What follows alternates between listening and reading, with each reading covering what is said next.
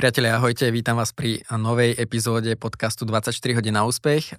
myslím si, že to už je 71. epizóda a mojim dnešným hostom je Tomáš Terek. Tomáš, ahoj. Ahoj. Ja keď som sa ťa na, pýtal, teda, že o čom by sme mohli spolu debatovať, aby sme vymysleli nejaký zaujímavý názov, tak mne hneď napadlo po pár vetách s tebou, že to by malo byť, že mindset podnikateľa. A ty mi hovoríš, že veď poďme o tom sa pobaviť. Ja vlastne iný mindset ani nemám, ja iný mindset nepoznám tak eh, práve kvôli tomu, že ty vlastne už dlhé roky sa pohybuješ vo svete biznisu a vybudoval si dve veľké spoločnosti, o ktorých sa dneska budeme tiež baviť, ale primárne pomáhaš v tejto fáze tvojho, tvojej kariéry a v rámci spoločnosti BizBuilders, kde si CEO a founder tejto spoločnosti, dostať sa spoločnosťam iným firmám na úplne iný level. Takže skús nám možno povedať, že, že koľkým firmám si takýmto spôsobom pomohol vybudovať úspešné podnikanie. Ďakujem krásne aj za pozvanie. To dlhé roky od, od biznisované, ak si povedal, tak znie, že mám kopec šedín. ja že tomu Barberovi až dneska po obede, že ty si až potom hovoríš, sakra, ty si mal povedať, že to bude aj video. áno, áno farbím sa pravidelne. Uh, takže principiálne uh, je to skôr veľa intenzívnych rokov a rýchlych. Uh-huh. To si myslím, že je to akože ten nábor skutočno, uh, skú, skúseností. Pardon. A v princípe áno, dá sa povedať, že tým vlastným pohybom v tom zákope, ak ja volám, ten, ten, ten fight, ktorý sa vlastne volá podnikanie, lebo na konci dňa je, som dospel k tomu, že by bolo fajn mať aj nejakú konzultačnú firmu, keď už som si teda eh, vlastnú, vlastnú prvú firmu vybudoval.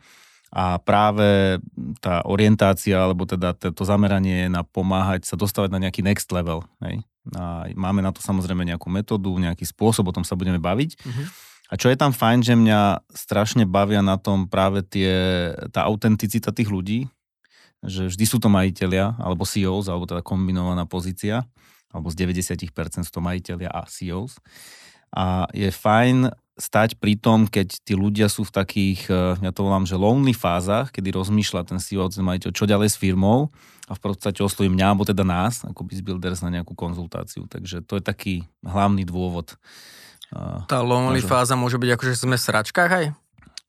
No niekedy sa stane, že eh, z toho, že chceme rásť, tak my vlastne zistíme, že potrebujeme fixnúť. Aha. Čiže chceme nepadať, okay. ale väčšinou to nie je zadanie. Zadanie nie je, že uvedomenie, že teda my, my sme na tom zle, mm, a poďme nejakým spôsobom ako to fixnúť. Väčšinou je to, že chceme rásť, chceme sa rozvíjať, ale samozrejme to, je to výrazné minimum tých projektov, ale zvlášť keď ide o nejakú biznis stratégiu, kde robíme aj financie, tak veľakrát povieme, že ale pozor, pozor, keď sme si urobili nejakú analýzu výsledovky, tak zistujeme, že vy to potrebujete aj fixnúť. Takže deje sa to. A tým, že sa v tom podnikaní pohybujem dlho, tak e, ja už proste viem, že je to hra, kde aj dávaš, ale aj dostávaš góly. Čo to znamená? To znamená, že nie každé rozhodnutie je, akoby píše do, do zisku, ak by som to tak mal veľmi jednoducho povedať. A robíš rozhodnutia a je to úplne bežné, pri ktorých sa dejú faily. Ja Slovensko ešte tak špecificky e, konzervatívne k failom. Môžeme o nich kľudne rozprávať, mm-hmm. je to mhm. tiež súčasť akoby podnikania, ale to dávaš, dostávaš góly a dávam akoby do porovnania práve s tou realitou. Že jednoducho v tom, e, v tom, ako sa mení ten trh, aký je tlak vlastne na, toho, na tú osobu podnikateľa, ak sa bavíme o teda jednej osobe, alebo na tú firmu, jednoducho robíš rozhodnutia a tie rozhodnutia prinášajú výborné výsledky aj zlé výsledky. A to je ten možno mindset, hej, mm-hmm. že mhm. tým pádom ty ideš do toho, že OK, viem, že aj viem, že nejaké goly dám a nejaké dostanem a celá hra je o tom, aby som ich viac dal. Ja ešte sa potom k tej myšlienke uh, tvojho biznisu vrátim, ale teraz, keď sme pri tom rozhodovaní, mňa strašne zaujíma jedna vec, že my sme išli na kávu predtým spolu a hovoríš, že, že ty si taký v tomto taký taký úplne free, že sadne si na prvé miesto, ktoré ti udrie do očí, neanalizuješ niektoré veci príliš a podobne, ale keď to prenesme do toho podnikania, tak uh, Zober si dva extrémy. Sú podnikatelia, ktorí neustále analizujú, rozmýšľajú, ako vymyslieť najlepší produkt na svete, najlepšiu službu, ako to predám a analizujú viacej, ako robia reálnych krokov. A potom sú ľudia, ktorí idú hlavou proti múru, niečo im skrsne nejaká myšlienka a, a rozbehnú sa a idú to vlastne dať na trh. A medzi tým je strašne veľká, široká plejada rôznych iných profilov. Ktorý prístup je taký správnejší, že vlastne viacej analyzovať a zvážiť tie kroky, alebo, alebo mm, to, čo ti napadne spontánne tu urobiť a ísť do toho?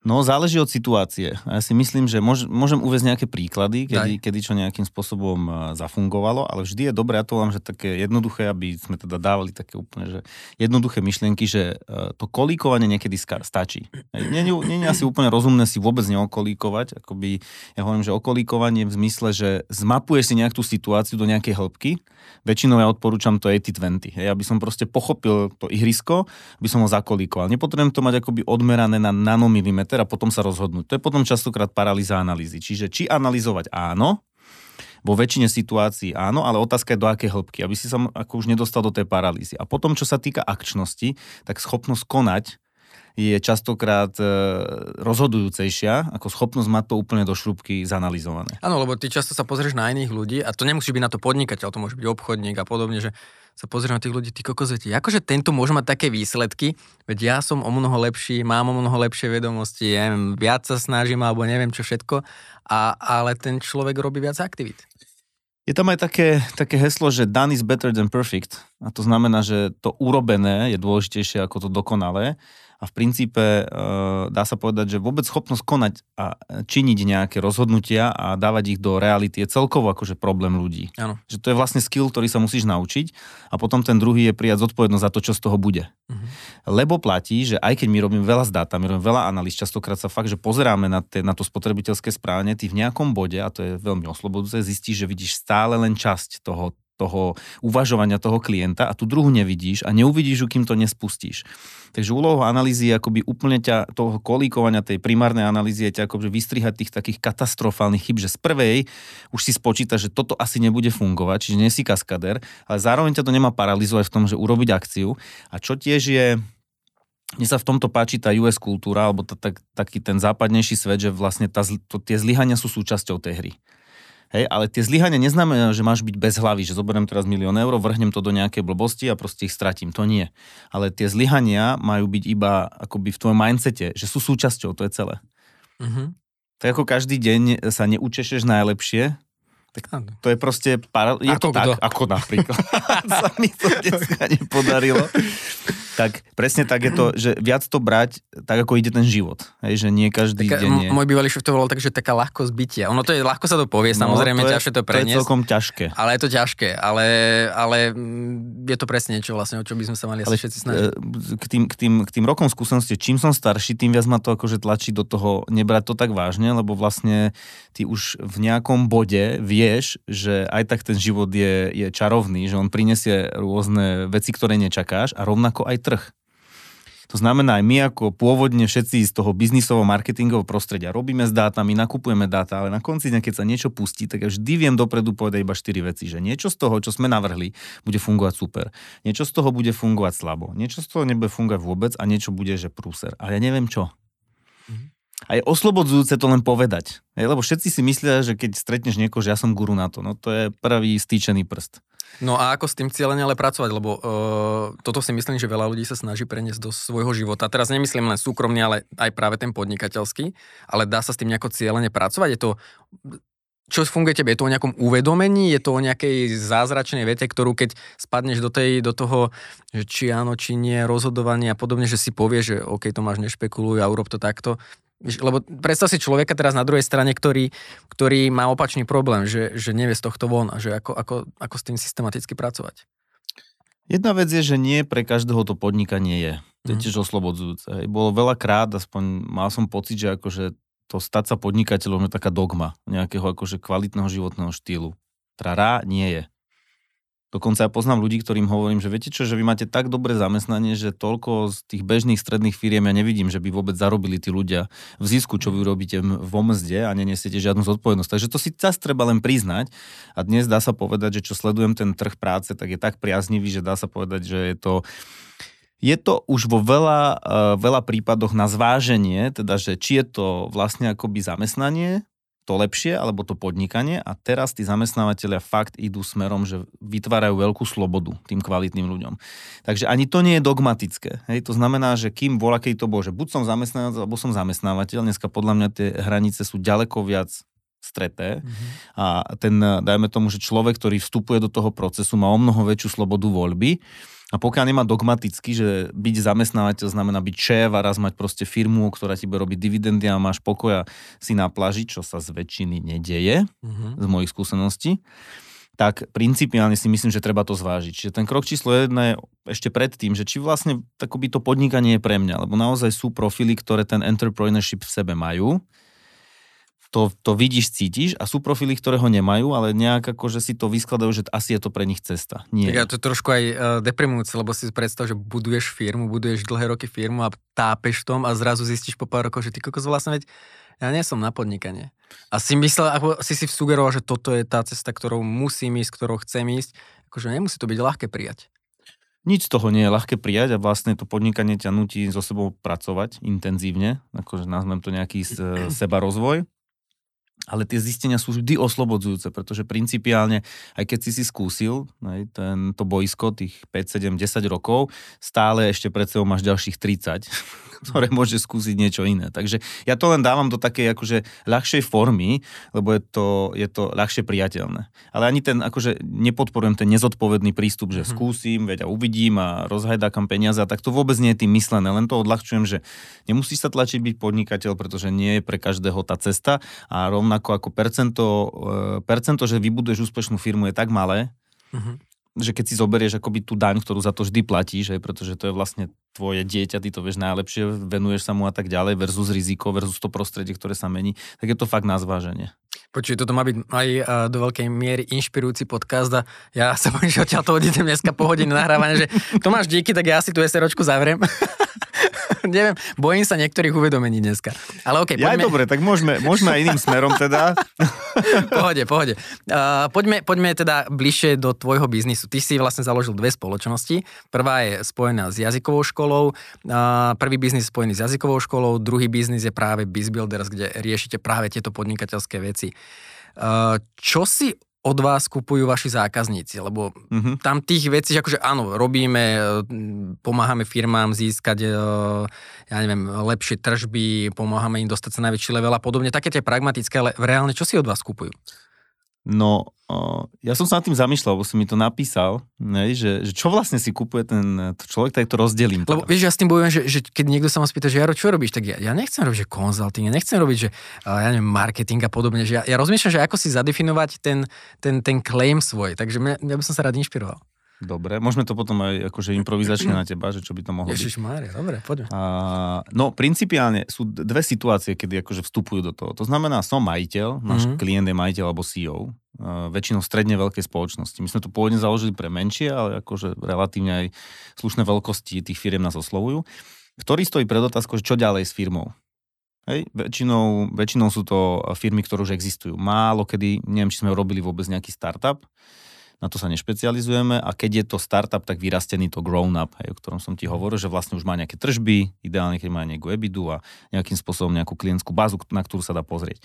No a ten majiteľ dojde do bodu, že chcem ďalej s firmou rásť. Väčšinou ten rast je tak, akože nazvem to, že pozitívna motivácia, chcem ďalej rásť a vlastne neviem ani ako, neviem presne ani kde, mám nejaké nápady, možno, možno s týmom ľudí mám niečo stvorené, ale neviem, neviem to nejak uchopiť. To je úplne typický case. A vtedy my začíname, e, keďže sme v oblasti stále biznisu a marketingu, to sa nám pre, prekrýva, tak v tom prípade my riešime to, že sa pozrieme vlastne na súčasný performance tej firmy, áno, dáta, čísla, čo mu vlastne zarába, ako to funguje. Vyštípeme si tých majiteľov a majiteľa, alebo ten top management, že nech nám definuje, čo s tou firmou chce. Uh-huh. To je veľmi dôležitý bod. Čo chcete vy s tou firmou za 3 roky? Aké tržby, aké zisky, na akých trhoch, čiže pochopiť, čo on chce a, pre, uh-huh. a kde je tá jeho motivácia. Krok číslo 3, že my sa pozeráme na potenciál trhu. To, že to ty chceš, že fasa, ale je tam potenciál, idú tam trendy. To si robíme taký ambition check. Že či vlastne to, čo oni nám kreslia, že toto chceme s firmou, my máme slepo hlucho naplniť, či vôbec sa to dá, či tam je potenciál. Ty môžeš chcieť. A to ako zistíš ale? Poviem ti možno Dobre, potom, keď okay. chceš konkrétne, ako ano, nejaké ano. nástroje, sú na, to, sú na to nástroje, ako si vieš tieto veci buď namerať, alebo nejakým spôsobom odvodiť z iných analýz a tak ďalej. Ale keby som sa vrátil k tomu, že okay. čo je ten, tá, tá prvá oblasť, ktorú si od nás kupujú, keď to tak nazvem, tak stále sa bavíme o tom, že chce rásť, teda definujeme nejaký trhový potenciál a pozeráme sa aj na to, čo vlastne ten jeho klient chce a čo ten jeho neklient chce. A na základe toho my mu robíme nejaký strategický plán aktivita rastu, že teda entruj tento trh, tak, takýto produkt, uved takúto službu, tak to sa nejak naprofiluj a celé to dáme častokrát do finančného plánu na 5 rokov pretože jednak si to musíme validovať, že či vôbec to vie vo financiách fungovať a jednak to má byť biznisové a biznisové musí na konci dňa skončiť v číslach. Mm-hmm. To sú takéto biznisové zadania. A niekedy si vyberajú tí klienti len čas toho. Pozrite mi potenciál trhu alebo urobte mi len na moju stratégiu biznis model, teda finančný model na 5 rokov. To sú také hard. My to hovoríme, že to je taká naša dark side. Mm-hmm. Bo keď si v marketingu, tak veľa, veľa ľudí si myslí, že robíš také tie kreatívno-vizuálne veci a my sme v marketingu robíme vlastne to také tvrdé. Ale počuť, to mi skôr sa spája sa s obchodom, že to nie je čistý je to marketing. Také, no to vôbec nie je čistý marketing, aj keď v mojej teórii je to to, čo marketing má robiť, ten taký a, prapôvodný. Okay. Že sa pozerám vlastne na toho klienta, čo chce, kam ide, akú má potrebu aj, a tomu hľadám mm-hmm. ten produkt a potom mu hľadám tú komunikáciu, ako to k nemu dostať. Hej? Mm-hmm. Aj keď som na nejakých konferenciách marketingových vždy že ja vám budem hovoriť marketingovej stratégii, nie komunikačnej. Mm-hmm. Okay. To je pre mňa veľký rozdiel. Hej? To je vlastne akoby ten ľadovec, že komunikačné je to na vrchu, čo vidíš a pod tým to je celá táto logika toho biznisu a to je market. Marketing si prelož, to je vlastne prítomný prebehový čas, myslím si. A je to vlastne trhovanie. Čiže neustály pohyb na tom trhu, sledovanie tých trendov, čo chce klient, zákazník, ako sa správa a tak ďalej. A to je taká prvý balík týchto biznisových zadaní. A bude komplexné, kedy to robíme fakt od a po a končí to e, biznis plánom, dokonca sme už robili, že z toho zalomený investor prospekt, ak teda ten človek žiada o nejaké financovanie. Alebo si niečo z toho vyberie. Tých zadaní je zhruba polovica takýchto. A čím ďalej, tým viac to ide týmto smerom, lebo ten trh sa znáročňuje. A potom sú tie, uh, tá bright side, tie, tie druhé typy zadaní, a to schválne tak delím, aby si to vedel predstaviť. Okay. A to je, keď príde, príde teda majiteľ a povie, že ja viem plus minus ako rásť, ale to ako to vyzerá, to ako to nejakým spôsobom ja mám e, naštruktúrované tie produkty, zdá sa mi, že ten klient tomu až tak nerozumie, poďte mi to tak zvonku upratať, aby to vyzeralo lepšie. A vtedy riešime produkt, vtedy riešime tú zákazníckú hodnotu, nejakú profiláciu a vtedy riešime aj ukážku tej komunikácie, tej značky, hej, to znamená nejaké vizuálne výstupy, tak tam nejaké vizuálne výstupy sú. Takže sú to také dve, vždy sa to delí na tieto, na tieto dve časti, čiže je to vždycky buď vždy, vždycky riešime, ako tá firma má rásť a buď riešime to viac tak biznisovo, alebo viac tak, nazvem to marketingovo. Hej, ale nám sa to spája a častokrát tie zadania sa prelievajú. No a na otázku, čo on vlastne, čo on vlastne od nás dostáva, alebo to, čo nám klienti hovoria, že si cenia, no. to je vlastne spôsob, ako my to robíme. Lebo v prvom rade je to taký, že my sme takí, my, my máme radi tie eyes opening momenty, kedy sedíš na tom workshope ako majiteľ a zrazu si uvedomíš, že uha, že naozaj pre stromy nevidím les. Cenia si to, že my to povieme. Nám je to v princípe, nechcem, aby to znelo arogantne, ale jedno, nás ne, neplatí za to, aby sme povedali, že je super. Že pobúchať po ramenách. A... To, uh-huh. to nie sme my a ani to neradi robíme. Keď je tam niečo na ocenie, to radi oceníme, ale on chce, aby sme mu robili vlastne diagnostiku, prečo nerastie. Hej, čiže my sa tam dostávame do tej, do tej polohy, že my to tam natvrdo hovoríme. Čím to robíme ďalej a dlhšie, tým viac sme priami. A naozaj tí klienti to senia. To znamená, on dostáva nejaký reálny opozit. Lebo častokrát, keď je to majiteľ, on nemá opozit interne vo firme, silný. A tí zamestnanci častokrát tušia, vedia, ale nevedia mu to povedať a my tam tak stojíme a my mu to vlastne tam v tej našej zasadačke povieme, že toto a toto podľa nás nefunguje. Neriešime interné veci, kultúra, takéto citlivé, to nie. A smerom na vonok, smerom na trh. Takže to si váži a určite si váži aj to, že keď on nám povie nejakú ambíciu, tak my tým, že ja neviem, či už sme nerobili cez 400-500 tých firiem, mm-hmm. že my máme tenden, tendenčne už odčítané správanie rôznych cieľových skupín, tak ideme do challenge, že a my si myslíme, že toto ako na tomto neporastiete, že proste ten klient na Slovensku za toto nedá peniaz alebo v Čechách. Že máme hypotézu, že proste takto úplne to nepôjde. Čiže robíme reálnu opozitúru tomu, tomu majiteľovi alebo teda tomu, tomu, tomu klientovi.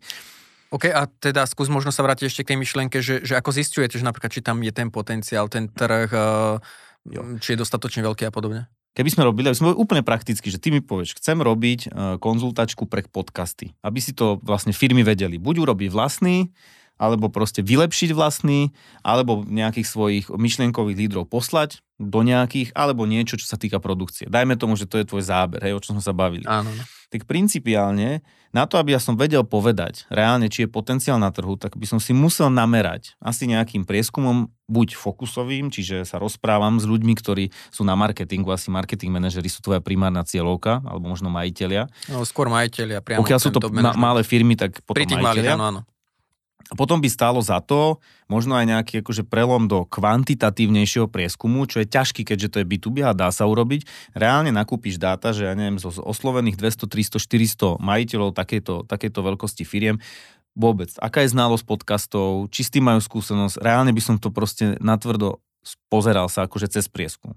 Ďalší zdroj môže byť napríklad, veľa robíme s Google Trendmi, hej, to znamená, to sú dostupné veci, kde my by sme si asi namerali, či e, vôbec sú vyhľadávania súvisiace s podcastmi ako kľúčové slova, vždy je to nejaký set, uh-huh. to ti hoci aká performance agentúra vie zistiť, hej, že vlastne či rastú, aký, aká je trendológia, keď zistíš za posledné... To tri... vyhľadávanie myslíš, že či sa Áno, či počet, či okay. počet keywordov. Potom určite, prakticky, keby mi to hodíš sem, že to mi pomôž, tak takto by sme postupovali. Potom by sme si určite pozreli, že ktoré sú pre nás referenčné trhy. Referenčné trhy určite je Česko. Ano. Že ako to tam rastie, či reálne rastú podcasty, či tam nejaký nejaký, e, chýta nejakú dominanciu, čo sú témy, jednoducho a od Česka na západ to budú vyzretejšie trhy, čiže nemecký trh, potom možno US UK, ktorí môžu byť silní v podcastoch. A pozreli by sme si, či to ide v tom trende. Hej, to znamená, keď ty mi dneska tvrdíš, že vieš postaviť biznis na t- týchto službách súvisiacich s podcastom, tak či ten trend tam ide. A na základe toho my vieme urobiť akoby check tej ambície.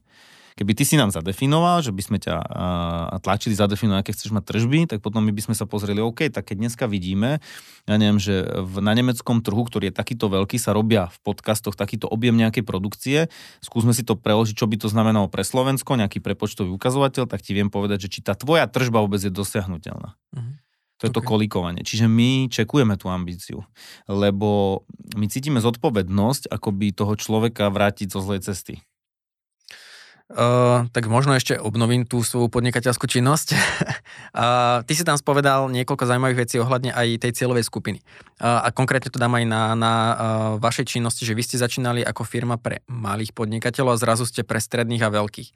Uh, ono sa to nejako časom vyprofilovalo samé, alebo ako ste dospeli k tomu, že ste si zadefinovali inú cieľovku ako na začiatku? Lebo ja si myslím, že veľakrát ľudia, keď robíš obchod, a keď chceš predávať všetkým, tak nepredávaš nikomu. Vo finále, že ty potrebuješ mať zadefinovanú tú cieľovku a není to úplne jednoduché si povedať, že OK, tak týchto odstrihnem alebo nebudem primárne na nich komunikovať, ale toto je tá moja cieľovka, ktorá mm-hmm. sa mhm. môže zdať úplne, úplne špecifická, úplne uzunka, ale ako možno si, uh, alebo ako vy možno radíte si tým firmám zadefinovať tú cieľovku?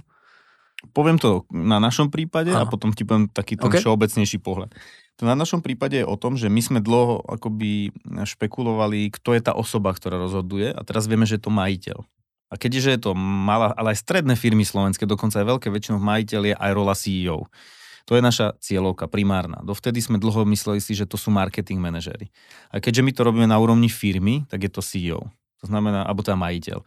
A tým pádom, čo sa nám dialo, že my sme tie služby deliverovali principiálne menším firmám, lebo vždycky, keď začínaš, tak začínaš od low hanging fruits, kde tá potreba je, lebo sme domnievali sa, že vlastne v tých väčších firmách majú tie strategické veci vyriešené, which is not happening all the time. To znamená, že nie všade, Hej, alebo to chcú niekam ďalej posunúť, takže prirodzene tým, že sme vedeli, že to majiteľ, tak prirodzene nám to rástlo, ako viac menej išiel, iš, išiel ten náš život. Takže ukazuje sa nám, dokonca sem tam sa nám pritrafia nejaká pobočka zaujímavej korporácie, kde je veľká samostatnosť toho CEO lokálneho, takže deje sa aj to. Teraz ma napadli dokonca Jedna bola taká veľká fínska stavebná spoločnosť, jedna americká real estate spoločnosť, že normálne, že veľké korporáty, ktoré sú v 20-30 krajinách, ale majú silnú autonómiu tie pobočky, takže si to robia sami a vtedy tí CEOs vedia s nami mm. spolupracovať. No a viac menej sa ukázalo, že tá potreba toho, toho CEO alebo majiteľa rovnaká, či je malá, stredná, veľká firma. Hej, že on chce vedieť kam ďalej. Rozdiel je, pokiaľ sa jedná o veľké korporáty, ktoré presne takýchto ľudí majú niekde na centrálach, takže majú to definované, definované, ale aj to sa nám stalo, že britská pobočka také franchízy potrebovala akoby upraviť ten spôsob, ako pracovali s trhom, pretože robili sme to pre český trh, pre jedného českého klienta a tým pádom akoby vyšlo, že oni potrebujú adjustnúť hej, to, čo mali v Británii na ten český trh, predsa nám to nie je jednoduchý trh. Takže dá sa povedať, že takto prirodzene sa to ukázalo No a zostalo to tak a viac menej dneska vieme, že toto je naša, naša, naša úplne primárna, primárna cieľová skupina, ale sú už aj marketéri, ktorí majú, dá sa povedať, že vysoké kompetencie v rámci tej firmy, že sú drivermi toho biznisu, že nie len zalamovačmi a pripravovačmi postov, ale že reálne ich úlohou je ukazovať tej firme, čo ten market chce a vtedy aj pre nich sme partner. Ale je to minorita. A ne, ešte prepáč, že neboja sa tí marketéri často uh, aj tejto spolupráce, že nevnímajú vás že ako konkurenciu, že my keď si najmeme nejakú takúto spoločnosť, ktorá má marketingový obchodný presah, že ukážem svojmu majiteľovi, že vlastne naše marketingové oddelenie uh, tu, že nesuplujete ich prácu? No Slovensko je špecifické, lebo advisory na Slovensku z nášho pohľadu si ešte len buduje opodstatnenosť. To je moja skúsenosť. Že vlastne toto je o tom, že uh, Uh, myslím si, že keď je osvietený majiteľ, alebo tá uvedomelý a uvedomelý marketér, tak aj ten marketér vie, že dať si niečo, čo on má hypotézy, čeknúť niekde vonku je úplne v poriadku. Advisory všade na západ od nás je úplne že štandardná no, vec. No, ja, ja s tým súhlasím, lebo uh, vo finále uh, bavili sme sa o, o rôznych konzultantoch na sociálne siete a že, že som konzultant a viem všetky siete, Instagram, LinkedIn, Facebook, TikTok, všetko ovládam. No není človek, ktorý by reálne vedel byť odborník na všetko a mohol byť naozaj 100%. Čiže ja som s tým úplne akože OK, že malo by to byť, že, že ten marketér nemusí byť iba tá výkonná moc, uh, ktorá si všetko zbúcha sama, ale vlastne do, donese ten výsledok aj za pomoci možno externých spolupracovníkov. Lenže naozaj stretávate sa s tým, že oni vás napríklad spadne tá spolupráca kvôli tomu, že by, že by vás vnímali ako konkurenciu? On ak tak nezačne. A okay. Hej, že my na, na konci dňa vždy skončíme u majiteľov a CEOs. Hmm. Ale je to aj preto, lebo ja, sa, ja keď sa začnem pýtať marketéra, že OK, tak mi povedz, aká je ambícia firmy za 3 roky, tržby, trhy, tak to není... Mm. Málo kde je tak akoby silný marketing, že je spolutvorca tohto. To je tiež zaujímavé, že napríklad na Slovensku sa za marketing fakt berie hlavne tá komunikačná časť. A málo kto si uvedomuje, čo ako teraz to tak poviem natvrdo, mm-hmm. že marketing je iba money making bitch. Po slovensky je to len nástroj zarábania peňazí. To z toho netreba robiť vedu. Znamená, ja som firma, ja som biznis a úlohou marketingu je, aby ten biznis proste rástol, aby rastli tržby, aby chodili nové lídy, noví klienti, decit. To znamená, všetko to okolo a teraz sa to schválne priškvarujem jedným smerom, lebo chcem na, tým, chcem na tom akože ukázať, že sa to zvrháva do nejakej, do nejakej vedátorskej oblasti o farbičkách, ale to o tom není. To, že komunikácia, dizajn a grafika a dobrý kopy a tónovosť je súčasťou, to len súčasť toho celého a na konci dňa správny postoj je, že tu mám produkt a marketing ho má proste predať. A tým pádom marketér je vlastne zdroj rastu lebo ten má chodiť za klientov, pýtať sa, ako mám zmeniť ten produkt, ten má chodiť za zákazníkom a za nezákazníkom, ten si má kúpovať prieskum, kde ešte môže, v podstate to není rola CEO, že v mojej hlave je, že marketing je hlavný motor celého toho, pretože je pri trhu, to znamená pri zdroji, kde začína každá firma? Prvým eurom tržby, nie prvým nákladom. Okay. Opodstatne nemáš vtedy, keď, keď klient ti dá peniaze za to, čo ty mu deliveruješ. Vtedy začína akoby prvý, prvá firma tam. To je akože prvá bunka firmy. A keď sa toto otočí a zrazu sa aj, a ja sa nečudem, tí marketéri, ako sú dotlačení do tej, do tej pozície, že len zalamujú, ale nech to je pekné, tak potom sú to, áno, je to tá komunikačná časť, ktorá je absolútne dôležitá, ale kde je to ostatné v tej... V tej... Závisí, aká je právomoci má od tej spoločnosti, no, že ako takže, tam je internastavené. Zatiaľ, čo máme skúsenosť, tak väčšinou my veľmi presiahneme a tým pádom je to ako náš partner, je tým pádom majiteľ. Ja neviem, sa to tak zme- vyvinie, ešte zmení, aby som bol veľmi rád, keby marketeri o mnoho viac idú do týchto vecí. A to bude asi aj časom, ako, ako sa bude posúvať. To bude časom a na tú otázku, čo ty sa bavíš, jasné, že sme vnímaní ako konkurencia. A čo je absolútne nezdravé z môjho pohľadu, pretože my len doplňame a my nejakým spôsobom nechceme, nechceme, nechceme akoby niekoho meniť, skôr mm. doplňať. Ale fakt sú firmy, kde sa toho neboja k tej cieľovke ešte tam bolo povedané všetko vlastne, lebo si urobil vašu skúsenosť. Áno, ale... či toto je naša skúsenosť, mm-hmm. sa nám to tak prirodzene ukázalo. A potom k tej cieľovej skupine, tak som chcel takú zaujímavú vec ukázať, že a toto je možno aj tvoj, že ty tam e, v rámci, akože nehovorím tvoj, ale to, tá oblasť podcastov, že ja jediné, čo neviem, nakoľko je to níž, mm-hmm. a to je na Slovensku nebezpečné, poviem prečo a poviem aj príklad, a nakoľko je to akože minimálne už nejaký, nejaký rozsah pretože na Slovensku sme sa stretli s tým, že boli klienti, ktorí mali z nášho pohľadu nišový produkt a my sme vždycky hovorili, že predstavte si tú pyramídu, že hore je ten niš, to je, ten, ten, to je taký ten až fanatický klient, ktorý proste nebude nič iné nosiť, len ten kvalitný 100% ľan. Mm-hmm. Čo je v poriadku, ale percento tých ľudí je tak malé, že vy na tom proste nepostavíte v rámci slovenského e, trhu nejakú zaujímavú firmu. Keď to chcete robiť ako, ako freelancer, niečo? ako freelancer, mm-hmm. ako zákazku, tak áno.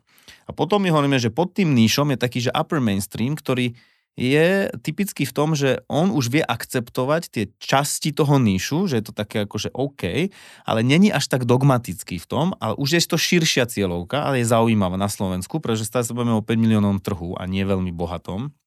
Ale to je no offense, nechcem nikoho uražať, ale tak to je jednoducho. A pod ním je to teraz tak, také akože pomyslenej pyramíde ten mainstream, ktorý je akože širší a potom je ten, ten úplne najširší. A čo my, čo my máme skúsenosť, že pokiaľ tá cieľová skupina, to môže byť prí, príklad aj takéhoto níšu, ako je podcast, je strašne úzka, tak akože na Slovensku je veľmi ťažké z toho vybudovať niečo väčšie. Čo je fér, lebo to len treba vedieť. A máme príklad, keď jedna značka, ktorá robila také luxusnejšie, z pohľadu klienta luxusnejšie vzdelávacie hračky, strašne krásny koncept, vlastne bola vnímaná ako alternatívna značka pre bohatších ľudí. Pritom, keď sme to spoznali, sme zistili, že fakt akože vyšľahaný koncept, že veľmi pekný.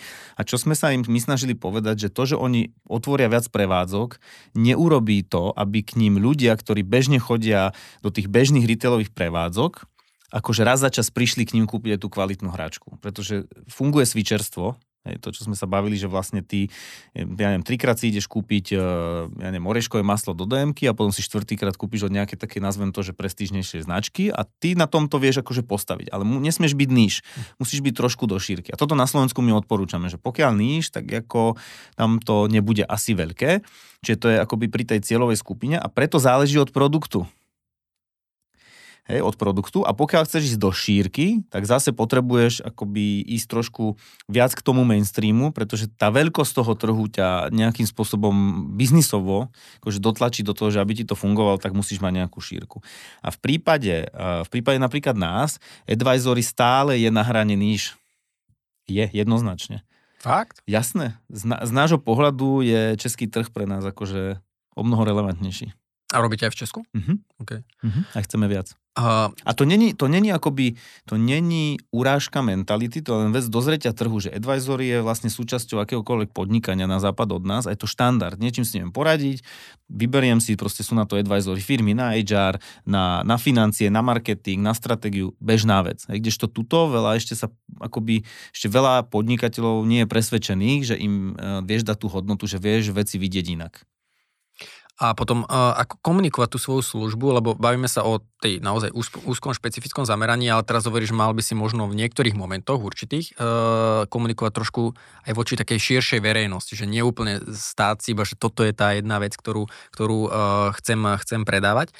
Uh, kde je tá hra, alebo ako si určitú hranu, hranicu, aby aby to nevyzeralo, že venujem sa všetkému, že presne, aby som nebol, teraz sme použili toho konzultanta, konzultant na všetky sociálne siete a vo všetkom som dobrý, lebo poviem ti to ešte napríklad, že v jednej knižke som čítal, že bolo to veľmi pekné prirovnanie, že ideš, potrebuješ napríklad svadobného fotografa a ty mm-hmm. uh, si radšej ochotný zaplatiť uh, fotografovi, ktorý má um, webovú stránku svadobný fotograf a má tam vyslovne zameranie, že je svadobný fotograf, než, uh, a zaplatíš mu aj viacej, než nejakému fotografovi, ktorý robí aj biznis portrety, aj svadby, aj, aj ja neviem, portrety detí a tak ďalej.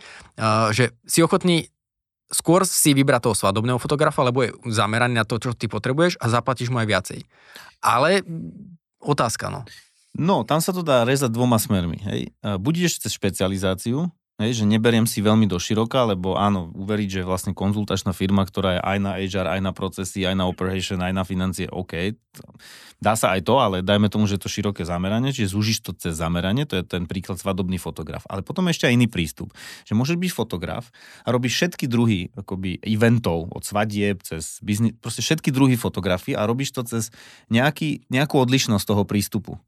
To znamená, buď to, rež, buď to režim, že som len pre, daný, pre danú udalosť, teda svadobný fotograf, to je tá špecializácia na jednu časť toho celého trhu, alebo poviem, že som fotografické štúdio, ktoré to robí tak, že tie portrety napríklad, alebo fotky vyzerajú živo, že vyzerajú autenticky, alebo že to dávam, že vyzerajú, vyzerajú že majú nejakú kvalitu. To znamená, že režem to cez nejakú finálnu výstupnú kvalitu. To je jedno, či ti fotím svadbu, či ti fotím, eh, či ti fotím eh, nejaký tvoj event alebo čokoľvek, ale všade vidíš ten môj podpis. A toto je tá zákaznícka hodnota, ktorú v tom hľadám, že potom povieš, že OK, že prečo si mám vybrať fotografa, tú agentúru, dajme tomu, tú firmu, ktorá má viac fotografov, lebo oni to fotia tak, že to vyzerá živé aj po 30 rokoch, že zachytí atmosféru. Čiže vybereš si nejaký parameter, ktorý režeš všetkými tými svojimi oblastiami, ktoré fotíš. A potom to je, marketingo je to konzistentné aj to jedno, že som špecialista na svadby, fair enough. Aj to druhé, že síce... si ako ten benefit. Vyslovene. Áno, že idem cez ten benefit, že síce robím všetky druhy udalosti, fotím, ale idem cez nejakú akože charakteristiku, že každá tá moja fotka, dajme tomu, je, je atmosféru zachytávajúca, alebo je nejaká energizujúca. A ty si to preto vyberieš. Hej, a toto je akože možno ten rozdiel, že máš také dva prístupy, ako sa môžeš e, dostať k tej profilácii toho, tej odlišnosti, keď to tak nazvem. A vám, vám v rámci firmy funguje skôr ten prvý alebo druhý prístup, ktorý vy presadzujete? V rámci advisory určite funguje aj to, že sme, že sme business and marketing, že nelezieme do tých iných oblastí, napriek tomu, že keď robíme toho klienta, niekedy sa nás pýta na názor a my mu povieme, ale je to iba názor, nie je to akože naša špecializácia. A v rámci toho povedal by som, že čo sa týka uh, tej odlišnosti prístupu, tak je to hlavne to, že uh, my sami sme entrepreneurs, hej, to znamená, my radíme to, čo sme zažili, to, to je dosť dôležité, že rozumieme tomu, že kde ten sa človek nachádza.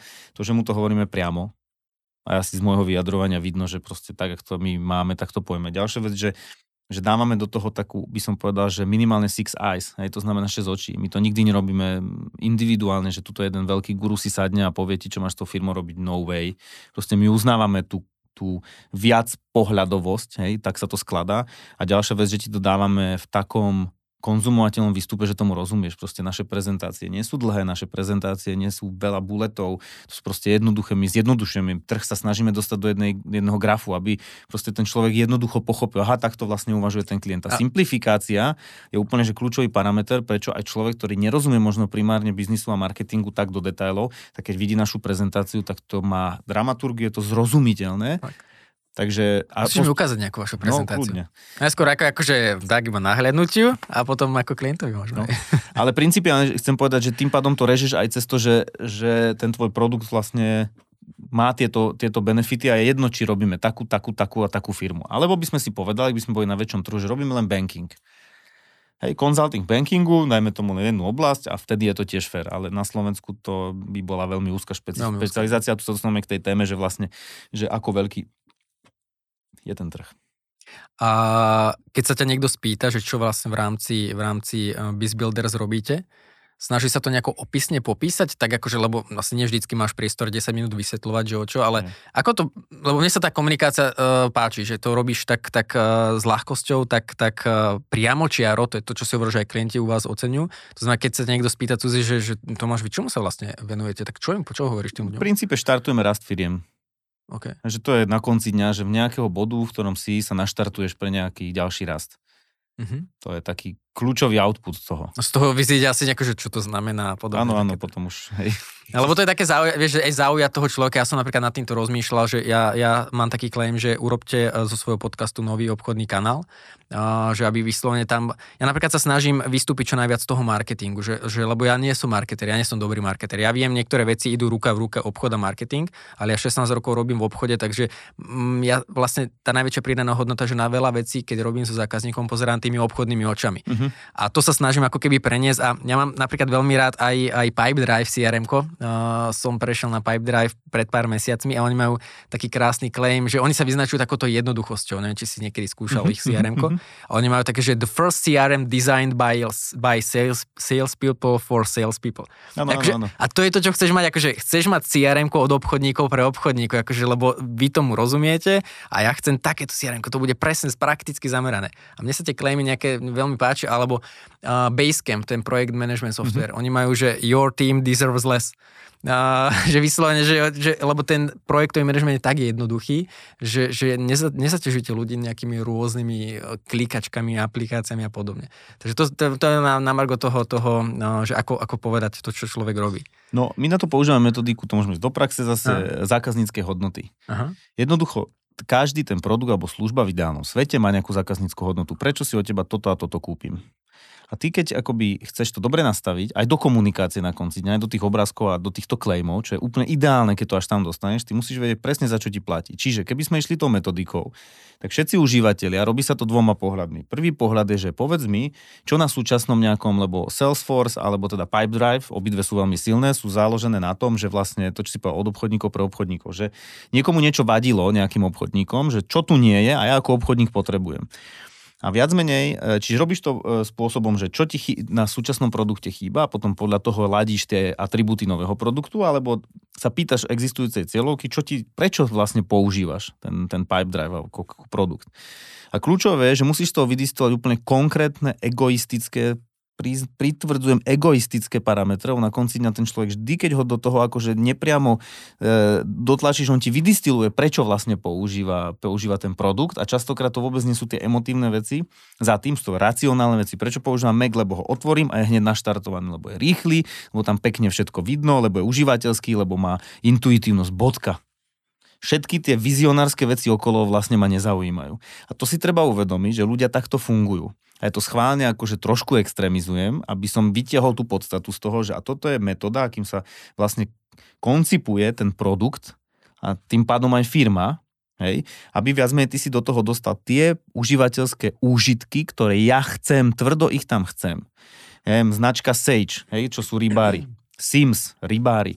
Proste, keď si rybár, to je muškárska značka. Hej, to znamená, muškár, vieš, stojíš vo vode, poďa, poďa. Si rybár? Áno. Fakt? Hej, muškár. A čo chcem povedať? A fakt, šahneš presne intuitívne, že tu asi by som chcel mať vrecku a ty ho tam máš to sú zákaznícke e, užitky toho a preto ja si budem kúpovať ten Sims, lebo to robia presne ľudia, ktorí v tej vode stoja a ten marketing, ktorý tvorí ten produkt, tak na to tlačí, že chalani, keď šijete túto vec, nech sú tam tie atribúty, lebo my chceme, aby ten muškár presne, že túto vzadu by mi, tu by som chcel jedno vrecko, lebo stade si ťahám e, proste náhradný silon, tak ho tam máš. A to je vlastne akoby, keď nastavuješ firmu a celú stratégiu firmy, teda marketingovú, cez tzv. zákazníckú hodnotu. My s týmto veľa robíme. A častokrát sa deje na tých workshopoch, že poviem, no dobré, teraz mi povedzte, prečo ja ako klient si mám kúpiť váš produkt. A začne, lebo kvalita. Hovorím, ja nerozumiem. Čo je to kvalita? Čo to je za slovo kvalita? Kvalita čoho? Šitia? Prevedenia? Kvalita materiálu? Kvalita...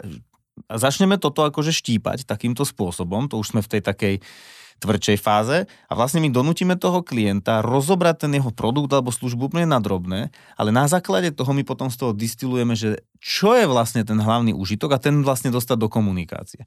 Poviem, najlepšie sú príklady. Mali sme finančnú spoločnosť, ktorá vlastne akoby zastupuje stredne veľkých klientov pred bankami. Hej, to znamená si stredne veľký klient, potrebuješ si vybrať nejaké financovanie, oni zoberú tvoj case, celé ti to urobia a zastupujú ťa pred bankami. Tiež nevedeli, ako majú vyjadriť, čo je vlastne tá tá, tá value, tá kľúčová. A zo celého toho, že aký majú proces, že ti robia biznis plán, že ťa zastupujú, že s tými bankármi vedia rozprávať, to sú tie užitky, vyšlo, že je jednoduchý záver. Financovanie doručené. A na to sme tú komunikáciu postavili. Alebo výborný príklad tejto zákazníckej hodnoty, a neviem, či to robili tak tí chalani, pre mňa obľúbený je Pierre Baguette. Uh-huh. Ja teraz nehovorím, že, to, že keď sa to podarí dostať do claimu, tak je to, že vrchol, hej, že je to super. A Pierre Baguette má, myslím, že claim uh, dobré jedlo teraz. Ale keď si pozrieš, ako je to vyskladané, tak oni veľmi pekne toto pochopili, možno intuitívne, možno mali niekoho akože takto uvažujúceho, že vlastne oni celé, čo robia, je to, že jednoducho ja som si vedomý, že ten Pierre Baget do toho dáva čerstvé suroviny, že si pečú vlastný chleba, že proste dávajú bacha na kvalitu a preto si ho vyberiem na tej pumpe a je to presne o tom, že je to fakt dobré a je to teraz, že je to dostupné. Preto oni, keď si pozrieš, ako rastú, tak oni idú do kioskov, oni vlastne všade toto deklarujú. A je to veľmi distilére. A tam smeruje aj moderný marketing, že vlastne dostať do toho, z toho bla bla bla kvalitný a pre všetkých a e, nik, nikdy ti nebude lepšie ako u nás a podobné nezmysly, do dostať do konkrétneho úžitku a keď ten marketing je do, dovedený do dokonalosti, tak je viac menej akoby aj do toho, až do toho klejmu to vieš dostať. Ale to není ako, že o tom, že dostať to len do klejmu, ale dostať tú firmu, že týmto idem. Hej? A toto je, toto, je veľmi, toto je veľmi náročný proces, nevždy sa dá, obzvlášť keď tvoj produkt nie je dokonalý. Pretože okrem toho, že ja chcem, aby si mi definoval tie zákaznícke hodnoty, tak pre mňa ideálne, že máš nejakú, čo celý trh nemá. To je vtedy ten esenc. Hej? A to je ťažké, lebo častokrát, čo robíme tie služby a produkty, už sú proste tak, že na tom trhu všetko Môže, že natrafíte na to, že to není re- reálne, že akože není áno, tam nič, áno. že není reálne z nieč, vieš z hovna byť? No nie je to celkom tak, lebo vždy, keď máš nejakú službu a produkt, ktorý sa predáva, tak pre niečo, že nejaké hodnoty tam sú, akurát zistíš, že možno žiadna není unikátna. A potom ju tam vieš buď, buď doplniť, že zmeníš ten produkt. Že ho proste ohneš. Mali sme značku, ktorá robila vlastne, uh, ktorá robí, dá sa povedať, že taký uh, akoby zdravé jak to povedať, no, je to niečo, na, po, na po, nechcem povedať značku, tak je to napomedzi sneku napomedzi nejaké zdravé výživy. A my sme vlastne zistili, že uh, a, a, a ešte, sa to, ešte sa to mixuje s tou akoby performance výživou, čiže nejakými doplnkami, hej. A vlastne on sa pohyboval, ten klient, na hrane týchto, týchto troch a my sme zistili, že na trhu sú buď teda akože funkčné potraviny, ktoré málo kedy chutia tak dobre, alebo sú akoby potraviny, ktoré sú skôr o chuti, Hej, že sú také akoby tastové a že viac menej on keď to spojí, že každý jeho výrobok bude spojený, že skvelej chuti, ale zároveň aj nejakej funkčnosti a tá funkčnosť môže byť v tom, že tam dodá nejakú látku, alebo tam dodá nejaký zdroj, alebo tam dodá nejaký, nejak inak vylisované niečo, alebo nejakú inú ingredienciu a vie to deklarovať, tak vlastne vzniklo to unikátne, že kombinuješ tie, tie dve veci a vzniká ti tá unikátna zákaznícka hodnota, ktorá sa aj ťažko napodobní, pretože častokrát za tým je aj receptúra a tak ďalej. Takže keď nemáš tú unikátnosť, tak vtedy častokrát e, my aj dotlačíme ten vznik. Čo je zaujímavé, hej? A toto je tá rola marketingu, že vlastne definujem, lebo tým, že to dotlačím, a dotlačím v dobrom slova zmysle, Chápem. že to spojím, tak e, a že, že, že tú unikátnosť tam získam, tak keď ju dostanem do komunikácie, tak sa deje ďalšia vec, že mám tak vysokú pridanú hodnotu toho produktu alebo služby, že vlastne si môžem pýtať viac peňazí. O tom je celé, že buď konkurem cenou, alebo zákazníckou no, hodnotou. Pri tej cene ešte, uh, to je posledná téma, akože ja tu mám ešte strašne veľa vecí, ktoré mi napadajú, len uh, nechceme z toho urobiť asi kurz, uh, chceme, aby si v podstate človek na to prišiel aj sám, ale pri tej cenotvorbe, že ako napríklad ty by si doporučoval, asi zase to bude prípad od prípadu, ale ako by si doporučoval nastavovať cenotvorbu, lebo keď sa na to pozriem tak akože veľmi zjednodušene, tak ako keby bývajú dva také, také postupy. Naskladám si nejaké náklady, buchnem tam nejakú maržu, aby som tvoril zisk a vykryl si nejaké, že, nejaké veci, ktoré potrebujem a aby ide mi z toho nejaká výsledná cena. Alebo potom druhý postup, že, že určím si, ja neviem, že toto chcem mať na konci, e, týmto tržbám sa chcem dostať a teraz to rozdrobím na drobné, že potrebujem nájsť partnerov, ktorí mi to robia za takéto, za takéto náklady a debatujem s nimi, si schopný to urobiť a, a že, že začínaš od konca. Uh-huh. Je niečo, čo napríklad ty preferuješ, alebo je to biznis od biznisu? Uh, začína od klienta, Častokrát my sa pýtame na cenovú citlivosť prieskumoch. To je veľmi častá otázka. Ale to zase je spojené s tou cieľovkou, lebo je rozdiel, Jasne. keby som ja chcel svoju konzultačnú činnosť predávať aj z 2000 eur, poviem niekomu malému podcasterovi, ako mu poviem veľkej firme, kde sa bavia o iných peniazoch. V tomto B2B a ešte v takomto, jak si ty, že je to vlastne akoby na porúdzi nejakého konzultingu, advisory, až také úplne, že e, až špecializácie na jeden kanál, tak tam je to veľmi, to je iné. Ale pokiaľ sa bavíme, že idem uviezť e, nejaký produkt, ktorý už na trhu je a ľudia ho konzumujú, tak cenová citlivosť je, bežná, je bežný postup, ktorá ti povie, že ako sa mení preferencia spotrebiteľa, keď cenu nevidí, to znamená deklarovaný nákup versus reálny. Na to je normálna metrika, hej, že spýtaš sa, či by si takýto produkt kúpil, nejakých pár ďalších otázok, to je metodika, ako sa pýtaš a potom sa ho spýta, že, ak, aká, že či by si to kúpil pri takejto cene, meráš rôzne hladiny cien a tam presne vidíš, že kde by si to mal streliť. Hej, to znamená plus minus. A teraz máš niekoľko možností. Porovnáš si teda to, čo deklaruje klient, že je ochotný ti dať s tou svojou kalkuláciou, či už s tou alebo s tou, či už začínaš od konca, že koľko potrebuješ mať na konci, alebo začínaš, tak ako si povedal, že kaskádovo, hej, že po položkách a potom je ďalšia vec, že možno zistí, že musíš modifikovať tú službu produkt, aby bol vnímaný v očiach klienta ako trošku niečo iné, lebo si za to musíš vypýtať viac peniazy, aby ti to biznisovo sedelo. No a v tom B2B to máte aké? Lebo vy priamo, akože to ma téma zaujíma viacej uh, než B2C. No, bavíme sa v B2B ktorého typu. OK. Uh, možno povedz, uh, takto, že, že bavíme sa o nejakom konzultingu napríklad a, a, a v takýchto veciach, lebo napríklad keď som pozeral vašu, vašu stránku, aj verejne komunikujete ceny. Mm-hmm. Máte rôzne balíčky, takáto mm-hmm. cena, takáto. Prvé, čo, ma, čo ma zaujalo, že, že samozrejme transparentne už na stránke komunikujete cenu. Že, že úplne v pohode tam dáte cenu, že tento balíček stojí toľko to a toto v tom dostanete. Uh, druhá vec, čo ma zaujala, že nehráte sa na nejaké také, že uh, 1997 a, a podobne, akože, že, a ja neviem, ako či na to naozaj ľudia lepšie reagujú, vy tam máte no, 2000, 5000 mm, a, mm, a takéto jo, ceny jo, ako, jo. tak to by ma zaujímalo a potom budem pokračovať, nech ne, ne, ne, ne, otázkami. No, e, akože v prípade akejkoľvek také abstraktnej služby, ak je advisory, kde robíš, alebo consulting, alebo čokoľvek, tak ty robíš vlastne s, s ľuďmi, hej, to je ako nositeľ toho produktu, je vlastne konzultant človek, čiže principiálne tam musíš to mať aj od spodu, lebo ten človek ťa niečo stojí a máš nejaký objem hodín, ktoré vlastne on mesačne alebo ročne, keď to tak chceš povedať, musí vykonzultovať, aby to celé dávalo zmysel, že zarobí si aj na seba, aj na nejakú, na nejakú maržu, keď to tak poviem, čiže robíš určite aj tento prístup. A potom, čo sa týka advisory hodín, tak sú nejaké akoby uh, price levely, pri ktorých je tolerovaná tá cena, hej, že od do a v tých sa vieš pohybovať a pokiaľ by si už chcel akože ísť nad tento level, tak principiálne potrebuješ trošku inak naštruktúrovať tú službu a ten výstup, ktorý za to ten klient, e, klient dostane. Ale principiálne tam tým, že robíš human power, to znamená, že sú to len ľudia živí, fyzicky, ktorí to vykonávajú, tak musíš robiť aj to, aj to. Dá sa robiť, dokonca, dokonca dá sa robiť aj cenový prieskum. Ja som videl teraz, neviem, ktorý konzultant na LinkedIne, veľmi šikovne to urobil, že sa spýtal, že, že no sa spýtal v rámci postu, že koľko by ste boli dať, ochotní dať konzultantovi, ja neviem, za nejaké biznis strategické poradenstvo, nepamätám sa presne a mal tam 4 levely a vlastne bol som dosť prekvapený, že ten najvyšší level bol 100 a viac eur.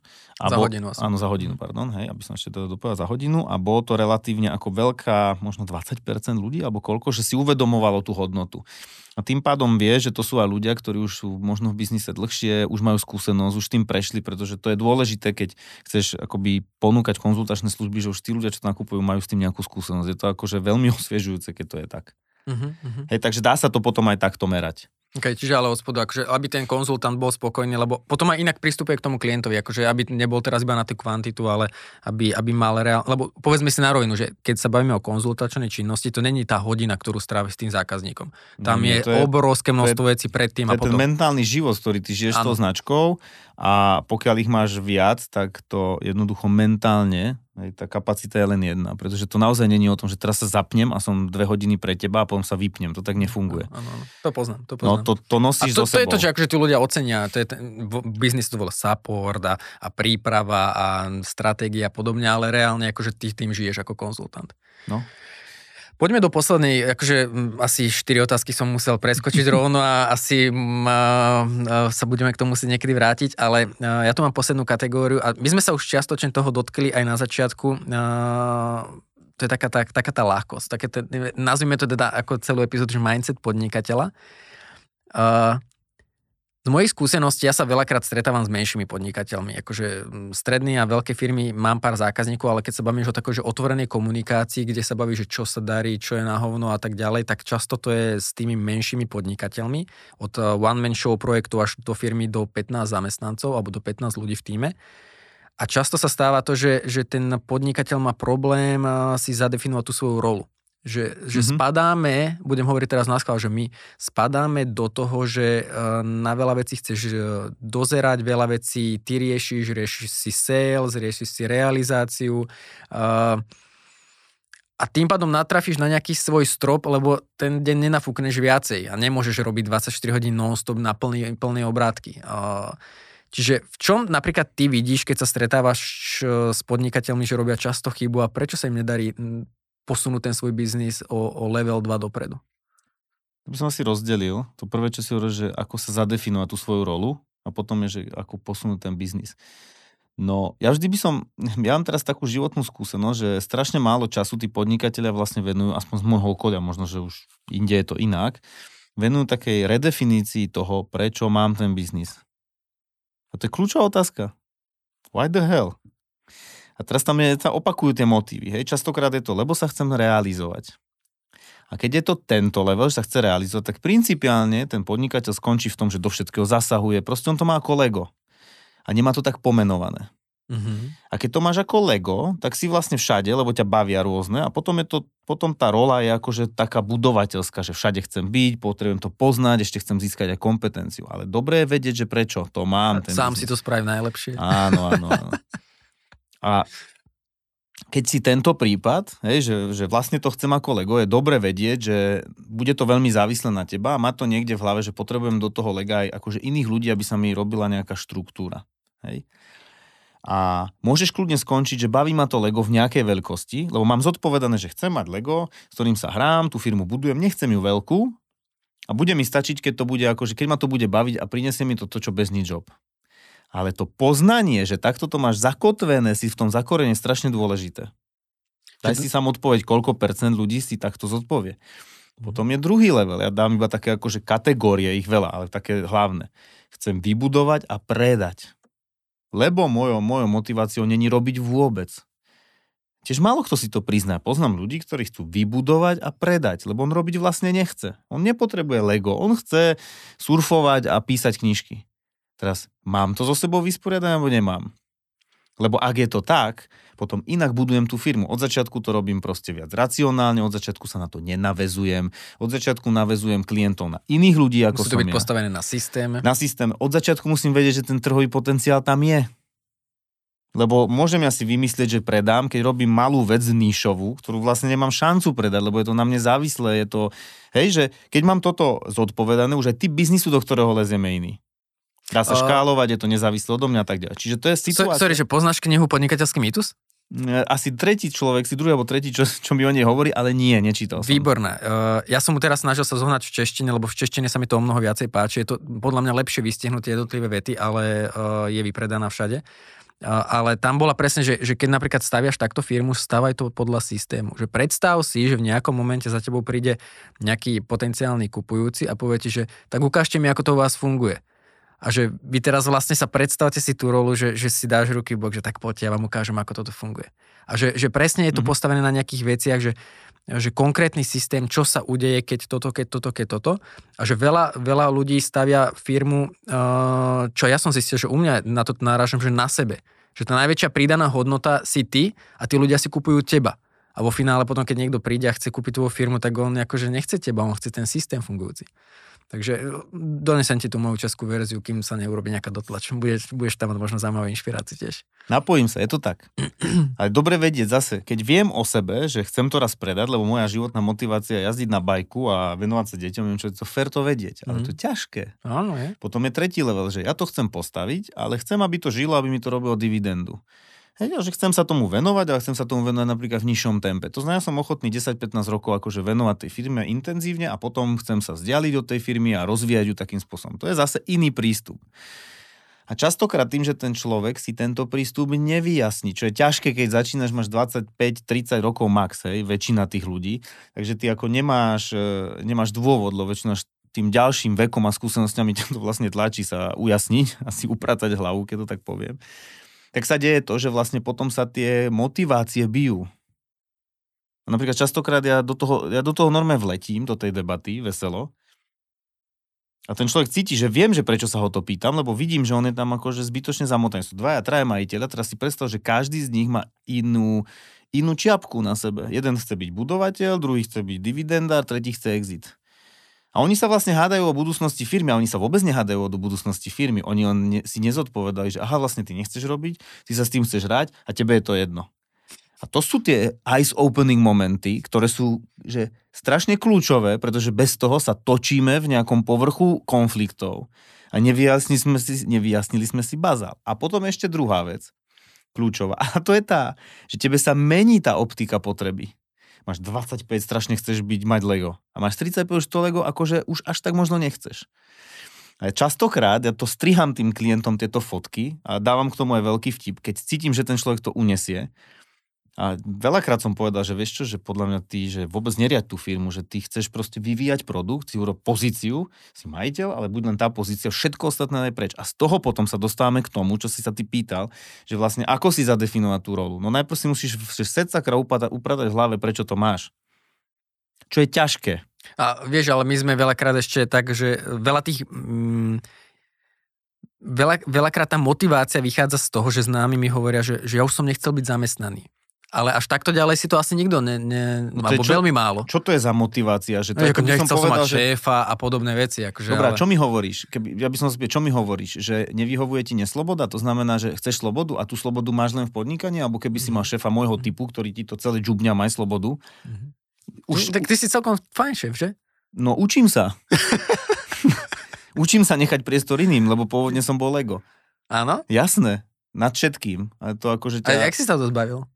Že slovo zbavil je veľmi dehonestujúce, to by som asi tak nenazval, ale ako principiálne je fakt, že, že keď sa s tým tak, že, to sa ešte k tomu dostanem, že hľadaš svoju genius zone, to znamená tých svojich 5 minút slávy, kde tej firme prinesieš obrovskú hodnotu a tam ťa treba.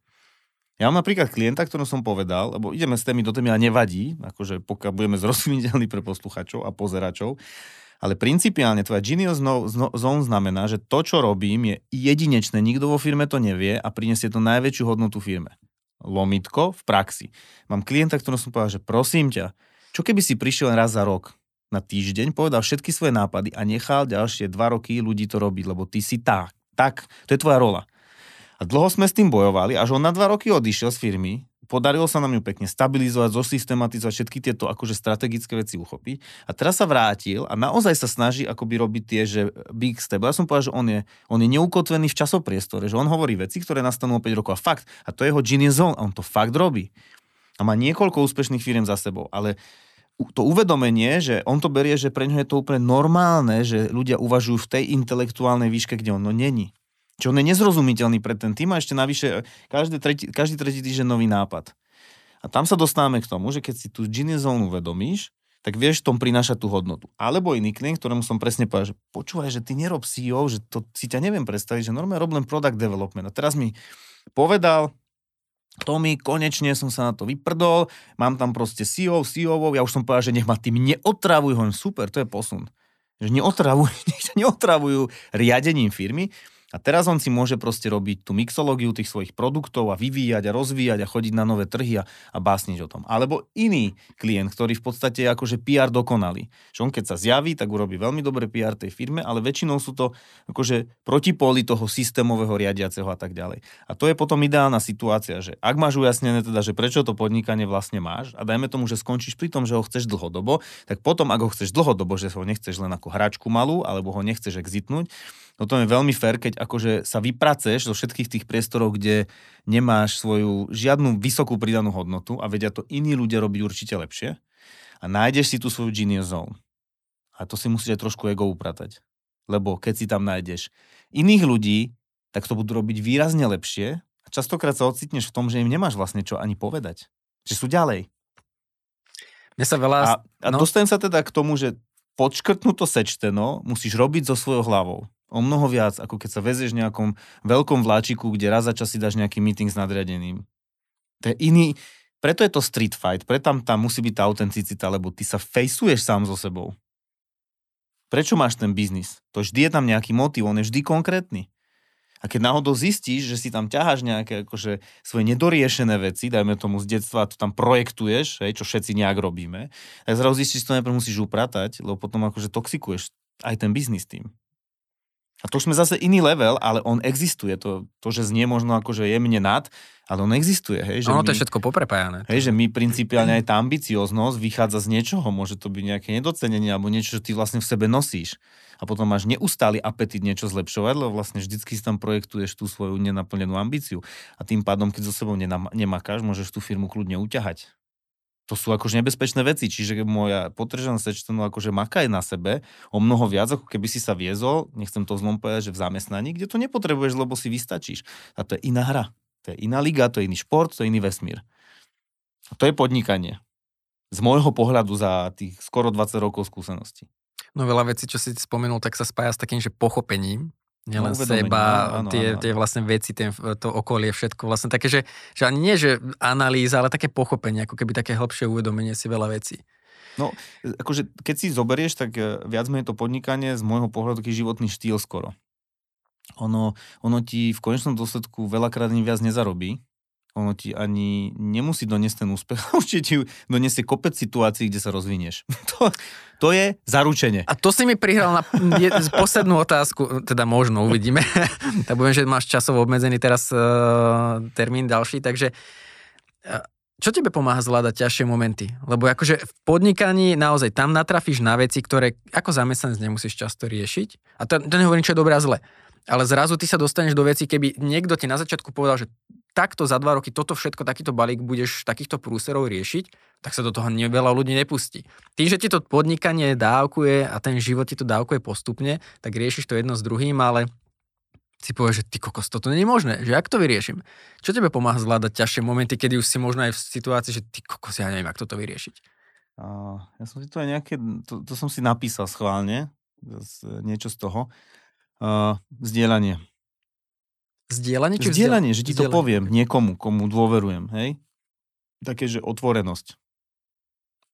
Dokonca sa mi zdá, že čím som starší, tým viac viem priznať chybu a som s tým OK. Hej, že otvorenosť o chybách, otvorenosť aj o možno chybe kolegu, alebo že proste otvorenosť, celá tá komunikácia, aj voči sebe, že je to v poriadku. Že, akože ten za, že zakopnutie je súčasť, to proste tak je. Hej? A určite seba rozvoj, určite to, že si uvedomuješ, že vlastne keď si v nejakej líderskej pozícii, tak ty nepohneš tú firmu bez toho, aby si nepohol svoju hlavu.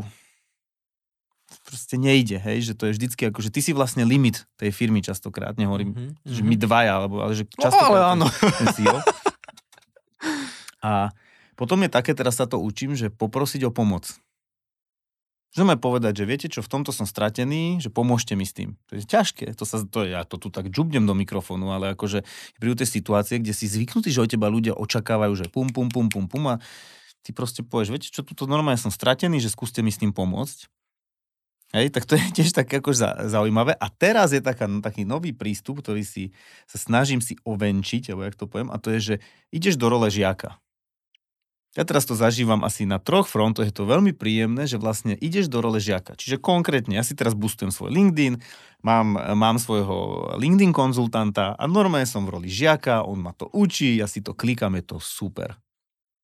Nemám potrebu akože sa to nejak, nejak sám došprtať a niekde šprint. Proste priznám sa, že však sú ľudia, ktorí to vedia tisíckrát lepšie ako ja. Na čo ja tu budem poz, po, pozerať nejaké videá na YouTube? Hej, tak jednoducho spojím sa s tým človekom, ten mi to nastavuje, učí ma, ukazuje mi chyby, je to super. A to je rola žiaka. Hej, že vieš sa dať do role žiaka, že OK, že idem sa niečo naučiť. A to sa ti otvára, že to sa hovorí, keď je žiak pripravený, zjaví sa učiteľ. A tak to je. A častokrát aj my sa až vtedy dostaneme do tej firmy, teraz to otočím, ako konzultanti, ako advisory, keď ten človek dospel k tomu, že neviem. A to je strašne fasa. A ja dokonca dospievam do štádia, že do všetkých svojich firiem chcem externý pohľad, lebo tam jediný nevidím pre stromy les. O tak je. A je zaujímavé sledovať, s tým, akože to moje blízke okolie celkom bojuje, však skúsme to ešte sami. A ja hovorím, a to nedáme, lebo pre stromy nevidíme les. A v tom je možno tá ľahkosť, že si zrazu povieš, lebo najťažší klient, čo my robíme, je BizBuilders. Vy sami, hej. Chápeš? Že vlastne to, to je najťažší klient, pretože sme presne sme tak in, až nevieme byť out. Ne, si ideš v tom svojom linčeku, ale vlastne nemáš ten out of the box. A nepotrebuješ to mať až tak kreatívne, skôr ide o to, aby si trafil. A toto sú tie také oslobodzujúce veci. A podľa mňa sa k ním nedostaneš bez toho, aby si trošku na sebe nepracoval. Veľakrát, ešte poviem jednu vec, je veľký omyl, že, že tá štruktúra, že teda ten veľký CEO musí všetko vedieť. Vôbec nie. To je, to je prelud, to je, to je gon dobrý CEO má okolo seba 6 excelentných ľudí, o mnoho excelentnejší. A jeho rola je ich mať, ich motivovať, vedieť, poskladať, urobiť dobrý výstup. Tým. Urobiť dobrý výstup z toho a urobiť to rozhodnutie. A to je ťažké, hej, lebo častokrát sa do tých vedúcich e, rolí dostávajú veľmi dominantné e, osobnosti. Sám deje niekedy na, na workshopoch, to som sa naučil od jedného kouča, čo mňa koučoval, že dobre Tomi, a ty si teraz sadneš na koniec miestnosti, boli tam 15 ľudí, a ty budeš až na vyzvate rozprávať až posledný. On vedel, prečo to robí. Pretože by som vyplnil priestor. A teraz to niekedy urobím, že poviem, že no tak vy ste tak dominantní, že vás teraz, ak sa neurazíte, ak teda vykáme s klientom, že ja vás poprosím, že teraz, že až na vyzvanie a nechajte tých ľudí on je zaskočený, že ak je to možné, že ja vlastne chvíľku vidím, že to s ním hádže, ale ja si to overím, hovorím, teraz to s vami možno hádže, ale uvidíte, že to sa budú diať zázraky. A pokiaľ je tam kultúra otvorenosti, tí ľudia začnú rozprávať. A on z toho má najväčší esen, lebo ich prvýkrát počuje. Mm-hmm. Ich prvýkrát vlastne počuje. Hej? A to je potom ten, ten no, lebo často Čiže... sme naučení, uh, či, a to nemusí byť podnikateľ, ale manažer, že iba dávať takto, no. urob toto, urob toto ako príkazy a uh, delegujeme, ale takým tvrdým spôsobom, ale je rozdiel počúvať a počúvať. No a potom aj keď robíme tie projekty konzultačné, my máme vždycky, že je to vlastne taká teória toho skladania tých názorov. A čo, čo ty vidíš pred sebou, keď sa pozrieš hen tam? Šálka. Šálka. Dobre, ja vidím pohár, pretože stojí pred tvojou šálkou. Mm-hmm. To znamená, ty by sa so mnou kľudne mohol hádať, že je tam šálka, ale tam vidím pohár a obidvaja máme rovnakú realitu. Ale máme iné. A vieš, čo je pekné? Že tam sú obidvoje.